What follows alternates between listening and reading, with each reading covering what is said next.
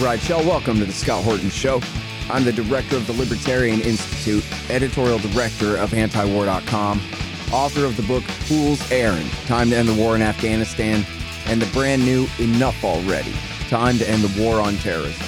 And I've recorded more than 5,500 interviews since 2003, almost all on foreign policy, and all available for you at scotthorton.org. You can sign up for the podcast feed there, and the full interview archive is also available at youtube.com slash Scott Horton Show.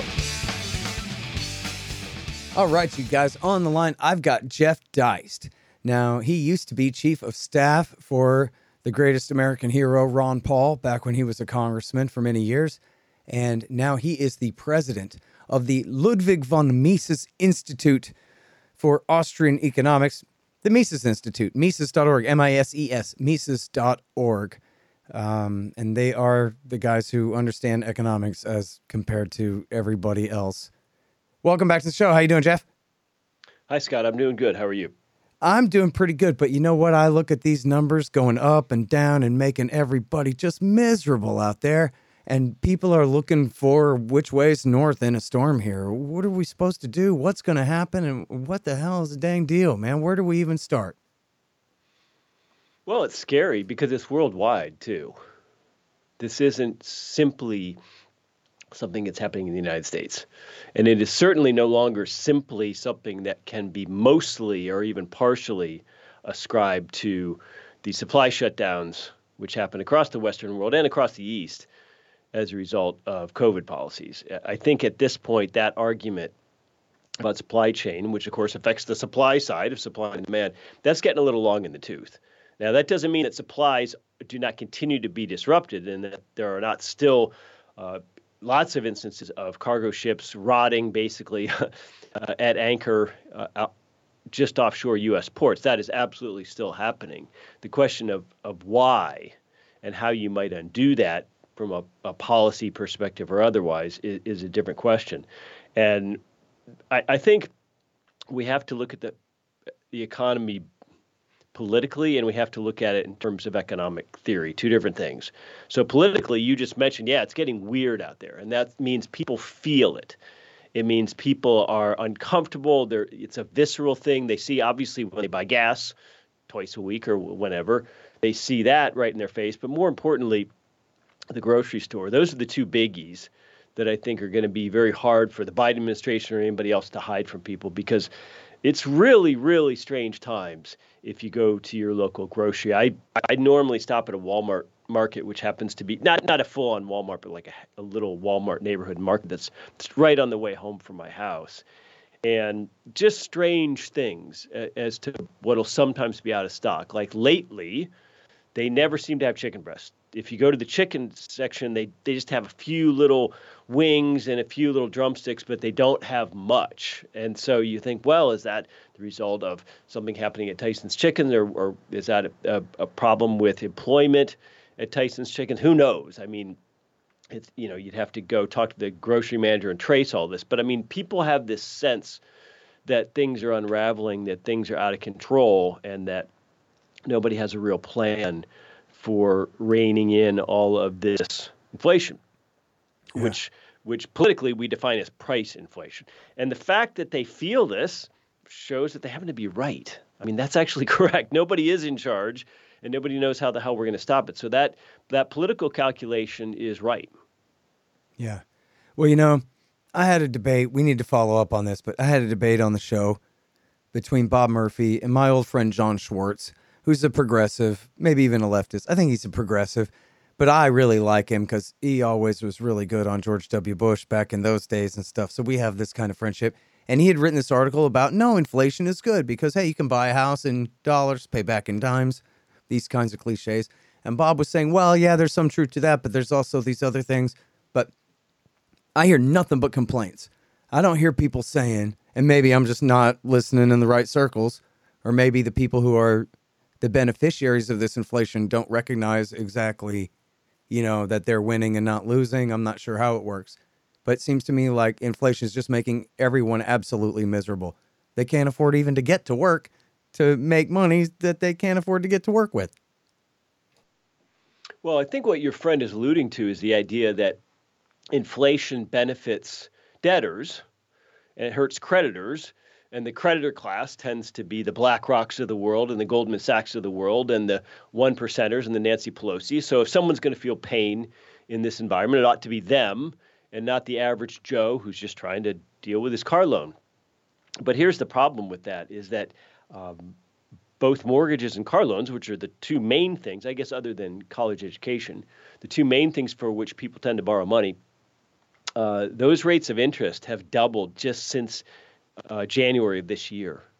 Uh, not that long ago, people were paying well below uh, uh, three percent on commercial mortgages. People with you know decent credit, and now people are paying well above five and six for that. So just the interest rate part of your mortgage has doubled.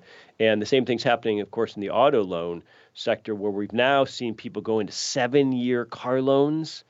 I mean, it used to be five years, 60 months. Now you go into seven years, and you know, I mean, it's just, even if you go buy a brand new car, uh, you're going to be underwater and upside down for a, a, big part of that seven years, meaning you're going to owe more than the car's worth, Blue Book. Uh, so that's it, it, you know, the idea that we should all live on debt and that that should be the way that average people conduct their lives. They, they don't own their house outright. They don't own their car outright. They just make payments. And this is a okay. And maybe someday when you're 75, you'll own it and then you'll just give it to your kids or whatever when you die.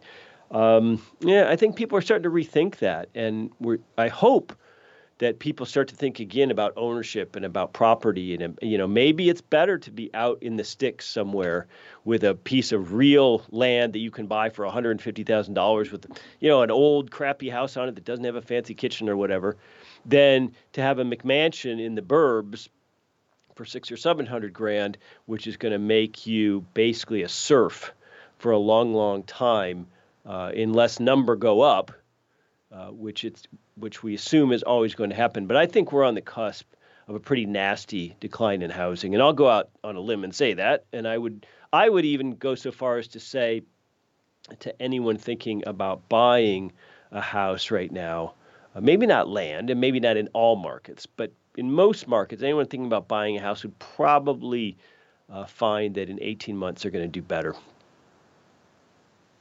well, you know, actually, that's what I'm counting on if I can ever get out from the IRS. Um, would have been nice if I could have bought a house back before they doubled in nominal value here in Austin, where I live.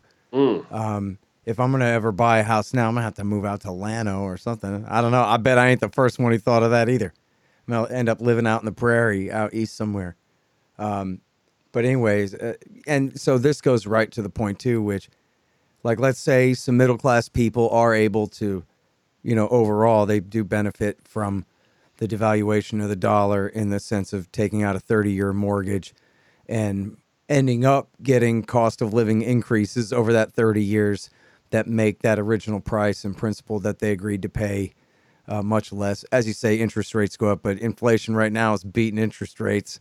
That's mm-hmm. for sure. So let's say there's some truth to that, but then that's really the middle class that's benefiting from that. But poor people and working class people are out on their ass. And that's the thing too. It's like the old Bill Hicks joke about like, hey, if there's just a few of these guys, I'd be like, well, they're bums. That's why they're bums is because they're bums. But when there's hundreds of thousands of them everywhere, they can't all just be hobos and winos and crusty punks, right? These are people who, you know, even if they have jobs, they're still living in their car because the rents have gone up just absolutely incredibly for people who are making hourly wages. I mean, what are they supposed to do? And we see what they're doing. They're living under bridges, Jeff. And then they're under arrest for living under a bridge. Mm. Well, you're really at ground zero in Austin in terms of crazy growth. And there's really no political or even economic policy that can make houses magically appear under any conditions if the population's growing faster than you could reasonably build decent houses. So I mean, there's always that. Austin has have, is fortunate in a sense in that it's you can always go out further in Austin, unlike a place like Tampa, Florida, which is a really hot market right now. As far as the middle class versus the poor, look, the middle class might benefit from inflation in terms of, as you mentioned, their mortgage or their car payment, assuming they've got a, a fixed rate of interest, which is not always uh, correct right. to assume. And in most of the world, for example, the idea of a fixed rate mortgage is not a thing. Mortgages change uh, as interest rates change. So that's that's a little scary. But more importantly, even if you do have a fixed rate, you're probably hoping to sell it someday for more and have a capital gain. And um, you know the the money for which you're going to sell it and that gain is also being sliced and diced by inflation. So I mean, there's always a piper to pay. Right. But and then you got to live somewhere. Well, right? you have to live somewhere. And where are you going to buy if, if, if things are still going up? But it's the, you know the, the poorer folks. I happen to know a lot about Tampa and the real estate market there because of some friends and because I do a radio show there. But I mean, that's a place that has a big tourist economy. Uh, a lot of restaurants and resort type things, which you might expect in Florida as a result, uh, versus, let's say, tech jobs, which are more concentrated in places like Austin and Miami. So you have all these folks who work for an hourly wage or tips or whatever it might be. And, you know, when the influx of residents is such, and when the influx of money created on both the fiscal and monetary side is such that it's rising much faster than uh, new housing's being built, well, you know, you have less affluent folks having to move further and further out or become homeless or live in their van or in their truck or live with friends or get a bunch of roommates even though they're beyond that age. I mean, this is this is very typical and and you can basically present someone with a rent increase you know their their lease is almost up or their month to month or whatever you present them with a rent increase because that's you know the landlord you can call them greedy but the you know the, it's no different than the person trying to sell their house for as much as they can trying to rent their house for as much as they can. And so the landlord can present a rent increase which really might as well be an eviction right? I mean like the, the current tenant is not going to absorb a $300 a month rent increase let's just say. And this is very common uh, across the Tampa Bay market. So it, it's a very tough time. And you go back. I mean, we you know you can go back forever. You can go back to the Civil War. You can go back to 1913 and the Fed. You can go back to 1971. You can go back to 99, 2000, Alan Greenspan. But let's just, for sake of coherence, just go back to 2008, which most of your listeners, you know, can remember, and were working and remember that terrible economy, how scary it was during that financial crisis. People were, you know, am I going to lose my job? Am I going to lose my house? And plenty of folks lost both. And this is only 15 years ago. You know, this is this is recent memory. So we saw what the Fed and what Congress did then. They said, well, we got to do the only thing we know how to do, which is create money and credit on the monetary side and spend money on the fiscal side. You know, give we got to bail out AIG, we got to bail out B of A so they can buy Countrywide. We got to bail out everybody except for Lehman who took the fall at the at the outset. So this is what governments know how to do. They know how to produce money and credit, not goods and services. Big difference. They know how to produce money and credit, and they know how to spend. And that's GDP. Uh, that juices the economy, makes things look better nominally. So 2008 looks like a children's table at Thanksgiving compared to 2020. And let's not forget, that was still Trump. In March of 2020, when we were all sitting around looking at each other going, What the hell is COVID? And they did what they always do, the only thing they know how to do in a so called crisis. I would argue COVID was not a crisis. That's a different debate. But they did what the only thing they know how to do. And this time around, what the Fed did was infinitely more than what it did back in 2008. Well, not infinitely, but it was degrees more.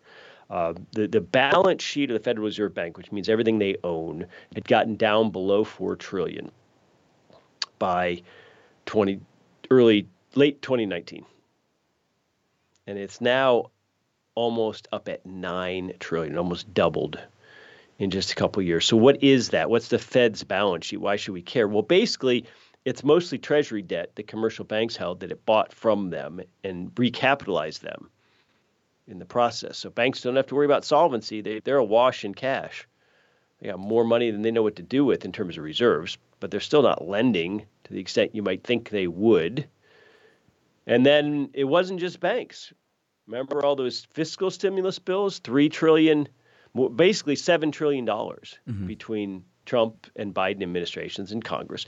Well, that $7 trillion, unlike the money the Fed created, which mostly sits parked in the accounts of commercial banks, mm.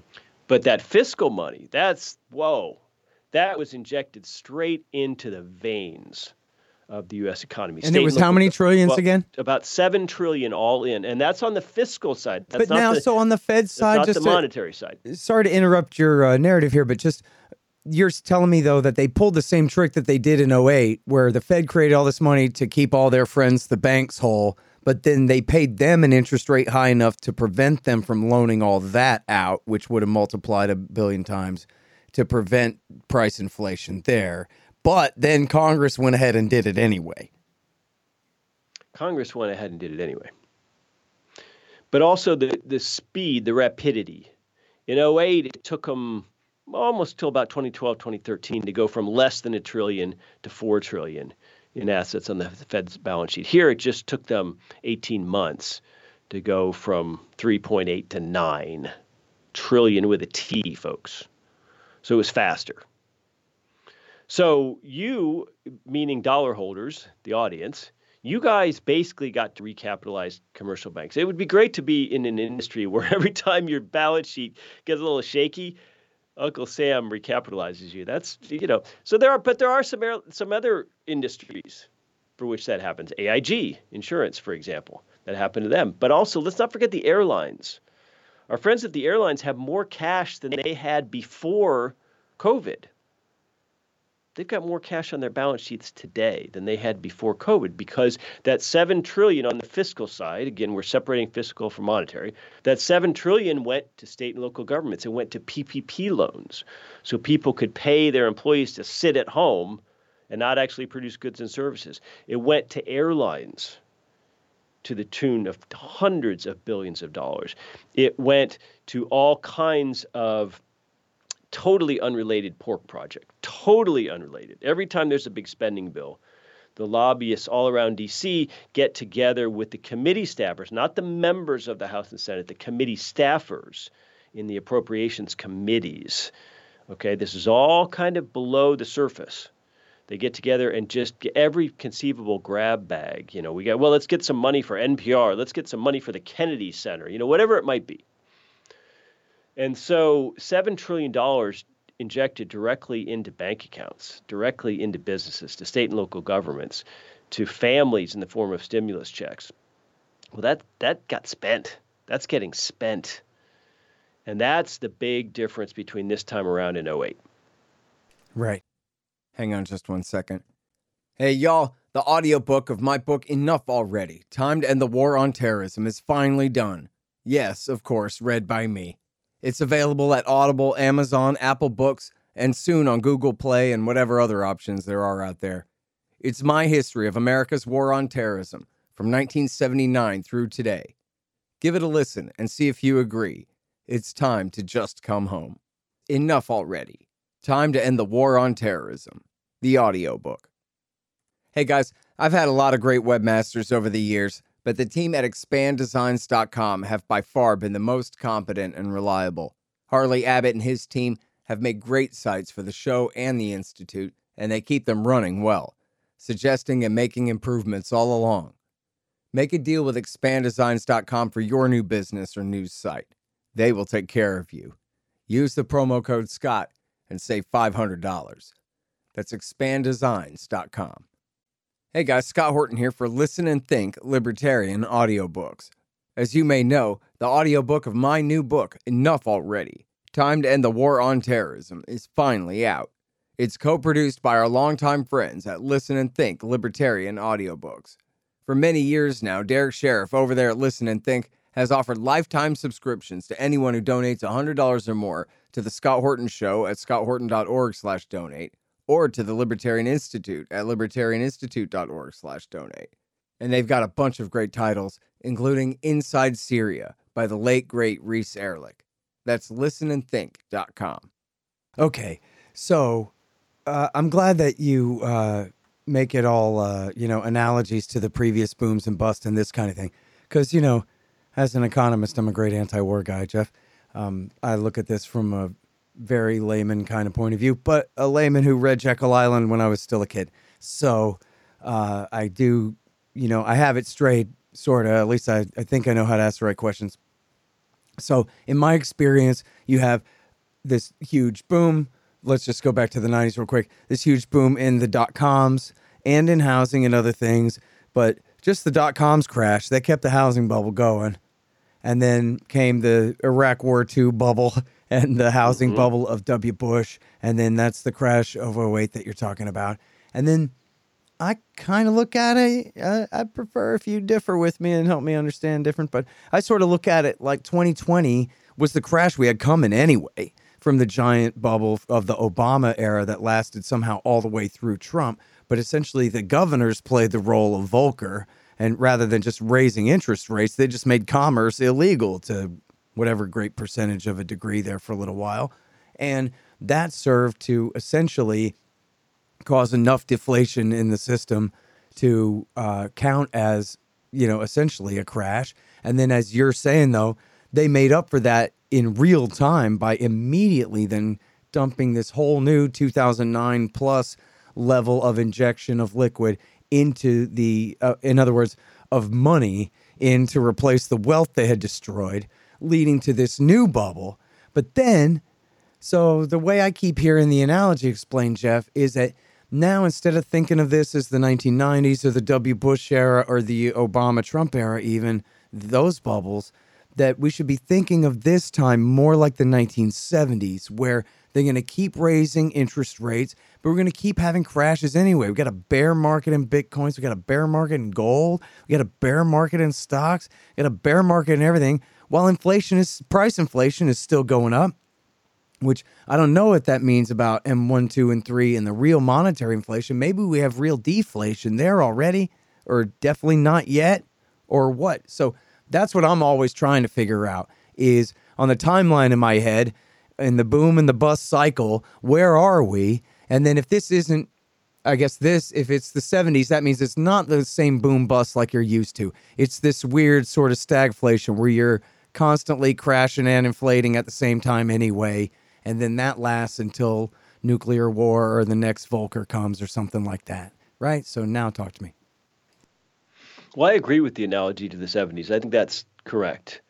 Uh, here's the big difference. Uh, you mentioned earlier that interest is still much higher than the mortgage rate you might get on a house and a car. So, in that sense, it's rational to borrow. Um, but here's what's different from, let's say, the peak of inflation, the most recent 40 year ago peak of inflation, 42 years ago in 1980. When things that that's when we that, that was the high water mark for CPI up until recently, f- for the last several decades. So if you go back to 1980, and let's say CPI was running, uh, it depends, uh, seven, eight, nine percent uh, annually, uh, but calculated month to month. Well, here's the difference. Back in 1980, you could go and get a perfectly safe uh, savings account at a bank or a short-term certificate of deposit at the bank. You know, basically as safe a, of a savings investment as you could have, and you could get 14% on it. So you could actually still make money above inflation by saving. Today, inflation's ostensibly a 9.1%. I mean, Joe Salerno just wrote an article that says it's probably more like 17%. And I, you know, there's a whole story behind that. It was on Mises.org a couple days ago. But nonetheless, so let's just accept that it's 9%. Well, that's fine. But if you go get a simple CD for six months, or if you could go, go get a simple savings account at your bank, it's going to be in the twos and it's something 2%. So you'll be losing six and a half, seven percent a year. So that's different. You could still save in the 70s. That doesn't mean it was easy. That doesn't mean you didn't lose your job. That doesn't mean you weren't getting hit by inflation. It just means you could still save.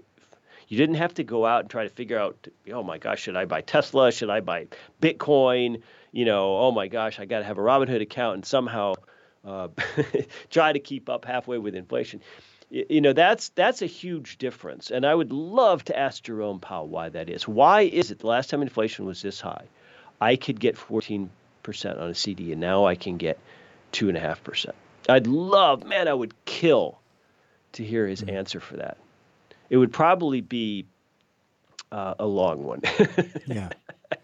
But now, it would so probably be a long one. But look, the, you're right, and I think this inflation is really going to change people's mindset and perception. I think it's going to feel uh, more like the 70s, where you're in a foot race all the time.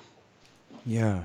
Well, now, so were there housing crashes through the 70s too, or that got prolonged until Volcker came? Now, housing was very a very different market in the 70s just because of mortgage interest rates. I mean, if you go back and you say back before the big short and all the you know the crazy liar loans to strippers and uh, cab drivers in Vegas and and you know some people making 40 grand and having 10 houses uh, you know that sort of thing um, th- things weren't really like that in the 70s you, you had it was basically 20% down and at least 10% interest rate towards the later 70s. Hmm. And you know, no, borrowing no more than let's say three at the outside four times your household income, which back then more frequently tended to be one income. You, you know, hmm. so it just wasn't the same frothy thing. And I would lay that all at the, the feet of Greenspan and Bernanke. They're the ones who turned the housing market into a slot machine. Mm-hmm. And now, when you adjust for inflation on the price of a house, from then and now? It's a constant or it's way higher compared to the average salary well, then and that kind of thing? It's higher. The, the price of the house is higher, but the monthly payment adjusted for inflation and adjusted for average wages mm-hmm. is not. I mean, this is okay. kind of a myth that it's so much harder for young people today to buy a house. I mean, it is in some ways because the, the damn price is so high, but up until recently, till till mortgages started rising again, just in, in 2022. Yeah. But let's say for the last five years, if you had decent credit and you could come up with that down payment, I mean, the down payment's the hard part, and especially getting into an inflationary environment. Yeah. I mean, let's say your rent's going up. Your rent's going up, and you're trying to save a down payment. Um, in in the Tampa market, the the, the median house, Scott, the median house is like six hundred something thousand dollars. So what's twenty percent of that? Yeah, welcome Six times two world, is pal. twelve. You you need 120 grand yeah. for a 20% down payment. You're trying to save five grand a year. You're not going to make it. So this is the you evil know, part, right? Is that what we need is a horrible Great Depression to solve this massive it's, inflationary look, crisis the, that they've created, right? The recession or depression is the cure. It, it, it's horrible to think of, and politically, you know, running not only on austerity, but running on like, look, we need to go through, you know, 18 months or 24 months or 36 months of really hard times in this country uh, in order to come out on the other side with some semblance of a real economy from which we can hopefully start to build a sane foundation. I mean, that's, you know, that's just. And austerity for the billionaires first, right? The arms well, dealers I, and the bankers and Elon Musk and all these welfare queens and Cadillacs I mean, out there. The, the thing about the thing about wealth today, wealthy people, is that if you're Elon Musk, if you're Bill Gates, you could lose 90% of your net worth and you'd still be an absolute elite who never had to work again, never had to worry about his kids or grandkids working. Um, whereas if you're the average person, if you lost 90% of your net worth, you know, you're on the streets. Um, so it's there there are some there's some definitely I think central bank fueled inequality in wealth, and it is crazy in in numerical terms how much more wealth, let's say, Bill Gates has than an average person. But it, that's not the whole story because if we just look at zeros in a bank account, the difference is that because of capitalism, even average people get up in the morning and have a life that's more like Bill Gates' life than a person's average person's life was like John D. Rockefeller's, right? We you get you have some kind of habitation. It's not as nice as Bill Gates. Okay. You have some kind of car. You drive it to work. You you know his car's nicer. Okay.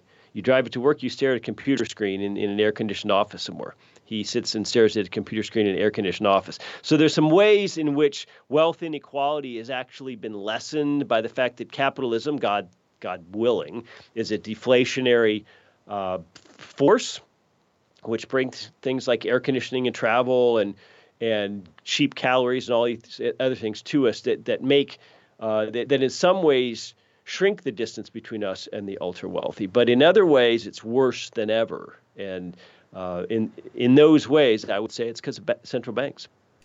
Yeah. All right. Well, one last question, real quick, and then I got to go here. But uh, I don't know if you saw Stockman today. He's got the line graph of housing prices, and back to what you were saying is there's a crash coming soon because that mm. line graph is just nuts. But so the question is, when is it coming? Because mm. I knew that there was a housing bubble all through the Bush years, but it didn't come true until he only had two months left to go in office. Yeah. So I know Austrians like to say, no, I plead innocent. I don't get to say, I don't have to say when ever, but I want to win here, please, sir. Well, and the difference between housing and stocks is it's hard enough to time stock market, you know, spikes or crashes or falls. And, and if you could, of course, you'd make money shorting or, or going long or whatever you would do. But, um, you know, housing, the difference is you got to live your life in the meantime. While all this stuff is happening, you got to live somewhere. And the question is, you're, you're either paying rent or you're paying a mortgage, unless you're wealthy enough to just buy a house, I guess, for cash. So it, I would say that because interest rates are going to keep going up for the foreseeable future, and because I'm not I'm not saying they're going to get to 10 percent, but they're going to get to five, six, seven, uh, and because some of this froth caused by COVID, among other things, is going to die off. I think I think in the next couple of years, houses are going to go down. Um, I, I, think that's for sure. And, and I think David Stockman, you know, David Stockman gets a lot of grief for being a perma bear, for for you know being the boy who cries wolf all the time. And I would say about David Stockman is that you know, he's like Zero Hedge eh, or or black coffee. David Stockman should be consumed in the morning, not right before bed, uh, because you'll have a you'll have a sleepless night.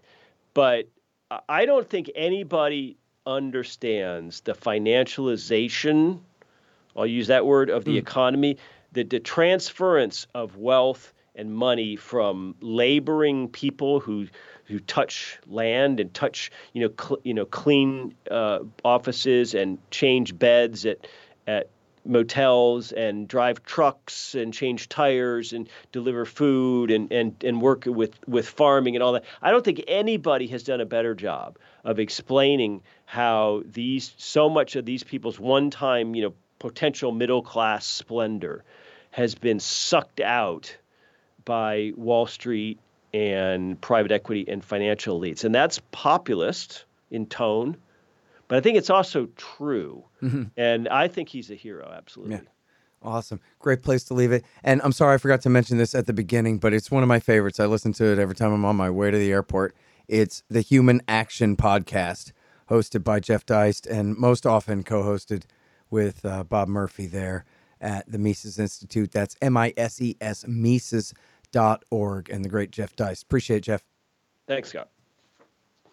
The Scott Horton Show, Anti War Radio, can be heard on KPFK 90.7 FM in LA, APSradio.com, antiwar.com, scotthorton.org, and libertarianinstitute.org.